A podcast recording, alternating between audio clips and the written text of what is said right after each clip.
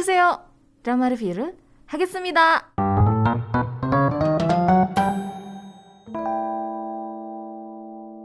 Oke, di segmen ini aku mau bahas satu buah drama yang berjudul Tomorrow. Soundtracknya tuh dinyanyiin sama Lee Sung Hyuk atau Jae-don dengan judulnya Red Light. Asli, soundtracknya tuh enak banget nih. Kayak langsung kebayang adegan-adegan yang ada di dramanya gitu. Dan ya enak ya lagunya. Uh, drama ini didirect oleh Kim Tae-yoon sama Sung Chi Wook dan uh, drama ini tuh jadi debut drama untuk director Kim Tae-yoon ya. Uh, karena sebelumnya beliau itu mendirect movie ya antara lain ada A Cruel Attendance di tahun 2006 terus Another Family tahun 2014 New Trial di tahun 2017 sama ada Mr. Zoo The Missing VIP tahun 2020. By the way, Kim Taeyeon ini juga seorang penulis gitu. Jadi untuk movie-movienya uh, beberapa itu ada yang uh, dia sekaligus mendirect dan juga nulis skripnya gitu. Uh, writer untuk drama Tomorrow ini adalah Kim Hyo Jin sama Rama. Rama ini adalah penulis asli dari webcomic karena drama ini kan diambil dari uh, webcomic ya, judulnya Neil yang diterbitkan atau dirilis di Never di tanggal 20 Mei 2017 gitu. Networknya di MBC, kalau kamu pengen nonton, nontonlah di Netflix. Hanya tersedia di Netflix. Dan aku notice kayaknya drama-drama yang lain gitu yang udah mulai pada tamat, yang sebelumnya ada di platform lain, mulai muncul di Netflix dan begitu pun sebaliknya gitu. Kecuali kalau yang original series Netflix ya itu nggak akan muncul di mana-mana lagi gitu. Oke, okay, berikutnya uh, episodenya itu ada 16. Release date-nya di tanggal 1 April sampai 21 Mei 2022. Runtime-nya setiap hari Jumat dan Sabtu jam 10 malam. Uh, ini jadi satu drama yang ditunggu juga sama para pecinta drama Korea. Kenapa? Karena bertaburkan bintang-bintang yang bisa memuaskan kita dari segi visual. Ganteng dan cantik terus keren lagi. Terus sinematografinya pun dari drama ini tuh bagus banget. Seperti yang tadi aku bilang ya, ngingetin aku sama movie yang judulnya Matrix atau The Matrix gitu. Mirip-mirip gitu lah. Cuman ini versi lebih modern ya, karena Matrix kan udah lama banget ya. Uh, dari segi alur cerita pun ini punya punya cerita yang cukup uh, unik ya dan kayaknya aku pernah bilang juga di Asiatic Asiatic sebelumnya drama-drama Korea sekarang itu kayak aku ngerasa ngangkat tema-tema yang selama ini nggak pernah diangkat gitu. Ya mungkin agak sedikit sensitif nggak berani ngangkat akhirnya diangkat di uh, drama Korea finally gitu. Dan salah satunya adalah drama ini. Uh, secara garis besar drama ini tuh nyeritain tentang perasaan ya dari orang-orang yang berpikir untuk bunuh diri. Dan isu bunuh diri itu di Korea sendiri kan cukup tinggi ya. Kasusnya yang terjadi itu cukup tinggi gitu.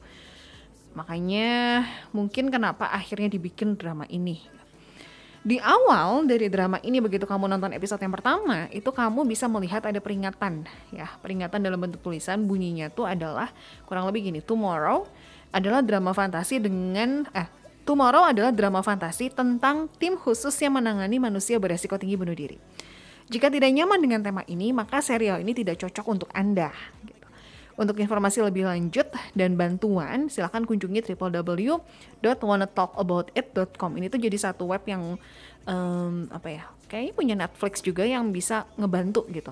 Aku tadi sempet cek lihat juga karena penasaran gitu. Dan ya boleh dicek aja sendiri ya webnya. Oke, okay, uh, memang mungkin drama ini nggak nyaman untuk ditonton, beda sama drama-drama lain gitu. Cuman drama ini tuh punya cerita yang bagus.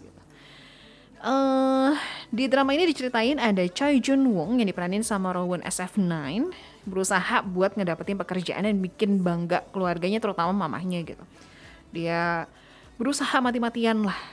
Tapi sayangnya lagi-lagi ini untuk kesekian kalinya dia gagal dalam wawancara kerja. Padahal kalau misalnya kalian nonton ya, uh, kan ada dua nih Rowan sama satu perempuan. Si Rowan ini tuh ya let's say gimana ya? Dia ekstrovert banget. Ngejelasinnya tuh bener-bener bikin orang yang ngedengernya terkesima. Jadi itu kan kayak uh, buat pabrik pupuk gitu loh buat penjualan pupuk gitu.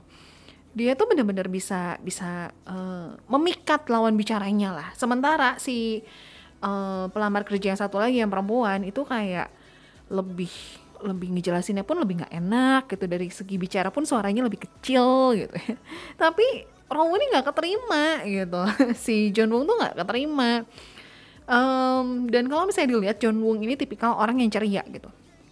Tapi pendengar hari di mana dia gagal itu dia bener-bener down banget, ngerasa bersalah banget sama mamahnya karena uh, begitu beres wawancara dia tuh pede banget waktu mamanya nelfon dia bilang pokoknya hari ini aku bakalan keterima gitu uh, di wawancara ini aku bakalan keterima aku pun berpikir dia bakal keterima gitu dengan melihat kandidat lainnya seperti itu aku berpikir kayaknya si Raun bakal keterima. Tapi ternyata enggak. Uh, jadi makanya dia kecewa banget. Dia sempat minum sama temennya terus dia jalan-jalan ceritanya. Cari udara seger lah buat ngilangin mabuknya gitu ya. Biasa kan gitu kalau misalnya di Korea ya di drama-drama. Nah singkat cerita ini random banget sih sebenarnya. Dia tuh ketemu sama seorang bapak yang mau lompat dari jembatan. Uh, dia berusaha buat nolong si bapak itu gitu supaya nggak jatuh tapi ternyata malah sama-sama terjatuh ke sungai. Dia sama si bapak itu jatuh. Uh, long story short Choi Jun Wong koma statusnya. Dia terus ketemu sama uh, malaikat maut ceritanya. Memang pas ketika di jembatan itu pun dia udah ketemu gitu. Dan satu dan lain hal satu dan lain hal reasonnya uh, nonton aja akhirnya pokoknya dia dibawa ke sebuah tempat di mana para malaikat maut berkumpul dan ini tuh ya tempatnya ya kan kalau misalnya di Goblin tempatnya masih masih agak agak-agak tradisional lah gitu ya. Kalau yang di sini tuh modern banget pendengar. Ini kayak tempat kerja modern zaman now gitu. Terus ada pembagian-pembagian timnya gitu. Ada siapa bagian editing video video apa gitu aku lupa. Terus bagian apa bagian apa pokoknya ada tim-timnya sendiri gitu loh. Dan beneran tempatnya tuh bener-bener kayak tempat perusahaan perusahaan profesional modern zaman sekarang gitu. Uh, jadi John Wong ini akhirnya memutuskan untuk gabung dengan tim dari Malaikat Maut untuk menangani kasus bunuh diri. Jadi job desknya itu adalah mencegah manusia melakukan bunuh diri di tim dia tuh ya. Uh, sekali lagi nonton drama ini di beberapa scene mungkin kamu akan ngerasa nggak nyaman ya. Sebenarnya bukan kayak drama-drama thriller yang berdarah-darah gitu ya, yang ada adegan kekerasan yang tusuk-tusukan gitu. Kayak drama The King of Pigs yang lagi aku nonton atau survival day yang lagi tayang juga di view gitu. Bukan yang seperti itu. Tapi nonton drama ini tuh uh, kita bisa ngelihat kalau penulis itu lebih menekankan ke perasaan dan pemikiran dari orang-orang yang ingin mengakhiri hidup mereka perasaan putus asanya seperti apa rasa sakit hatinya mereka rasa sedihnya mereka terlukanya seperti apa itu digambarkan dengan sangat jelas di drama ini bahas sedikit ya. Jadi uh, kasus pertama yang mereka tanganin gitu. Ada seorang perempuan cantik banget sebenarnya perempuan ini tuh. Apalagi kalau lagi senyum, lagi ketawa dia manis banget. Namanya Noh Eunbi. Dia harus kehilangan tawanya karena dia dibully sejak sekolah sama temennya gitu namanya tuh Kim Hyewon teman satu sekolahnya dia dibully dan selama dibully itu dia dikasih sugesti gitu loh uh, kalau dengar bunyi cetekan bolpen apa ya jadi kayak bolpen yang uh, di atasnya gitu dipencet gitu loh cetekan atau apa sih bahasanya. Let's say cetekan lah. Cetekan bolpen itu dia harus ketawa. Jadi kalau tek tek tek tek dia harus ketawa. Setiap kali denger itu dia harus ketawa. Sampai dia udah lulus sekolah ya udah nggak ketemu lagi nih sama Hyewon ya dia kerja dia setiap dengar bunyi cetakan bolpen itu dia nggak nyaman dan jadi ketawa. Tapi ketawanya ketawa kesiksa gitu loh. Ketawa yang ketawa yang nggak enak lah gitu. Bikin bikin aku pribadi pun pas nonton kayak aduh kok gini ya gitu. Uh, beberapa kali dia pengen nyerah dengan hidupnya dan terus berusaha meyakinkan kalau dia bisa ngadepin itu gitu. Dia dia terus berjuang untuk itu. Uh, walaupun by the end akhirnya dia ketemu lagi sama si Kim Hyewon gitu ketika lagi kerja. Si lu ini ini banget sih. Kim Hyewon itu kayak bikin bikin komik ya bikin komik atau bikin novel atau buku lah pokoknya bahas soal kasus pembulian. Dan di situ tuh dia bilang satu hal yang bertolak belakang sama apa yang dia lakuin gitu. Dia bilang dia uh, menolak sekali yang namanya pembulian tapi by the end akhirnya uh, ketika Noh Eun Bin coba bilang gitu dia tuh dulu pelaku pembulian gitu tapi nggak nggak ada yang dengar gitu. Bahkan atasannya pun Kayak, kok kamu baper sih dengan hal yang pernah kamu alamin? Masa cuman gara-gara masalah pribadi kamu sampai harus mengorbankan satu acara TV gitu? Karena kan si Noh Eun Bin itu kerja di uh, stasiun televisi gitu, bikin satu acara untuk ngepromoin karyanya dari Kim Hye Won yang tentang pembulian itu. Gitu. Itu kayak sedih banget sih pas part itu tuh. Aku suka banget sama line yang dibilang sama karakter yang diperanin sama Kim Hee Sun. Jadi uh, dia bilang gini, ini pakai bahasanya aku ya. Mungkin buat kamu ini tuh um, si Kim Hee Sunnya lagi ngomong sama si Kim Hye Won yang ngebully gitu. Mungkin buat kamu semuanya tuh udah selesai, ya. Tapi buat dia gitu, buat dia which is si Noh Eun itu tetap berlangsung sepanjang hidupnya, seumur hidup dia gitu uh, dia terus mengingat rasa sakitnya dibully itu kayak apa gitu. Kim Hye ini mungkin udah lupa dan beneran lupa gitu ketika temannya bilang itu tuh si Noh Eun loh yang dulu pernah kamu bully. Oh iya gitu kayak, hah oh iya dia orangnya gitu. Yang ngelakuin pembuliannya lupa, tapi yang dibulinya tuh ingat seumur hidup gitu. Ya, itu yang aku suka partnya gitu. Itu jadi satu pengingat juga buat kita semua gitu karena sekali lagi ini mungkin udah sering juga dibilang gitu pembulian itu gak bagus sama sekali. Gak ada faedahnya gak ada manfaatnya buat kamu yang ngebully ataupun buat kamu yang dibully. Jadi jangan lakukan pembulian dan kalau bisa di stop gitu. Uh, kita bahas sedikit soal pemeran pemerannya ya. Ini karakter-karakter yang keren-keren yang sudah muncul di drama-drama Korea. Yang pertama ada Kim Hison yang berperan sebagai Goryon. Uh, ini nih Kim Hisun ini nih. Kim Hisun dia. Aku nonton dramanya dia. Kayaknya aku jarang nontonin dramanya dia deh. Nonton drama dia nih kalau misalnya lihat dari listnya ya, My My Fair Lady, which is tahun 2003 lama banget ya. Tapi ini satu drama yang seru. Terus um, Fate, ah dia main sama Imin Ho sama Kim Tan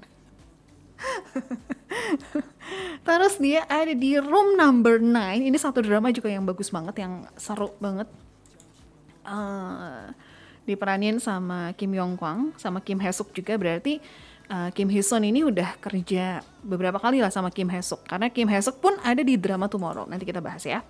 Terus Kim Hison ini ada di drama Alice. Alice tapi aku nggak beres nonton ya cuma nonton episode awal doang Terus uh, untuk movie, movie pun movie-movie dia aku nggak ada yang pernah aku tonton gitu.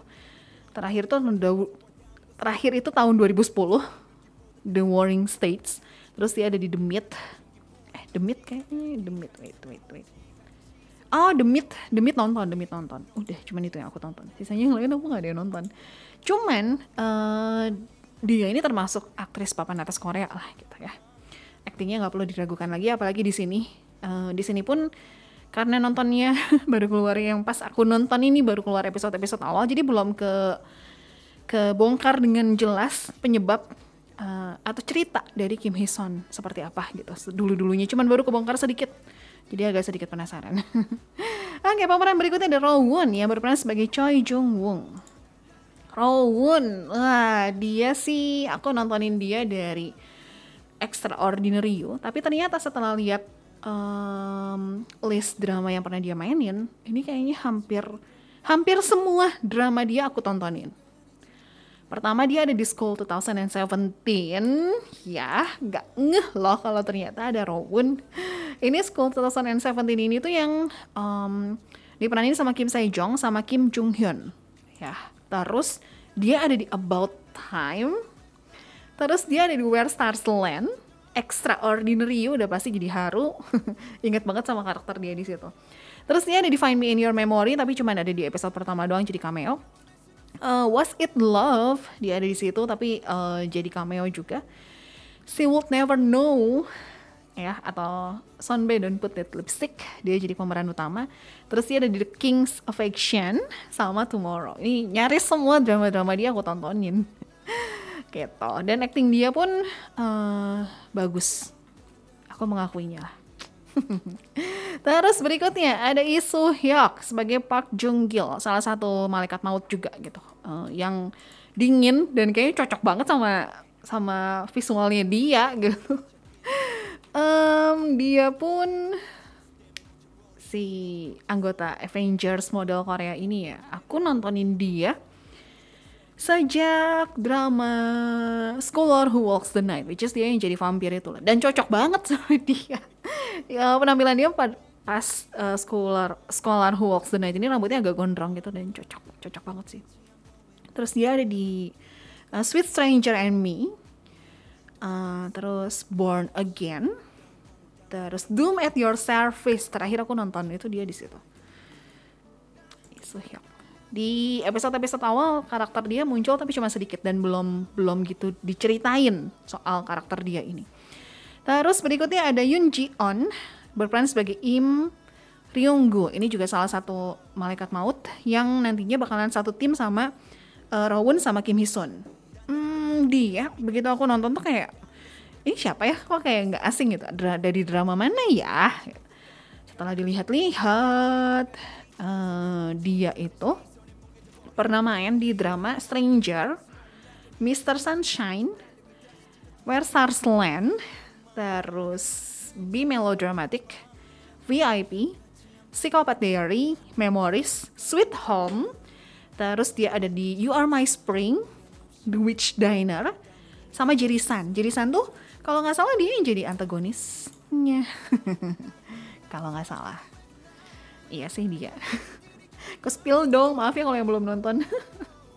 Eh dia ini uh, aku inget di Jirisan acting dia bagus banget di Jirisan wow.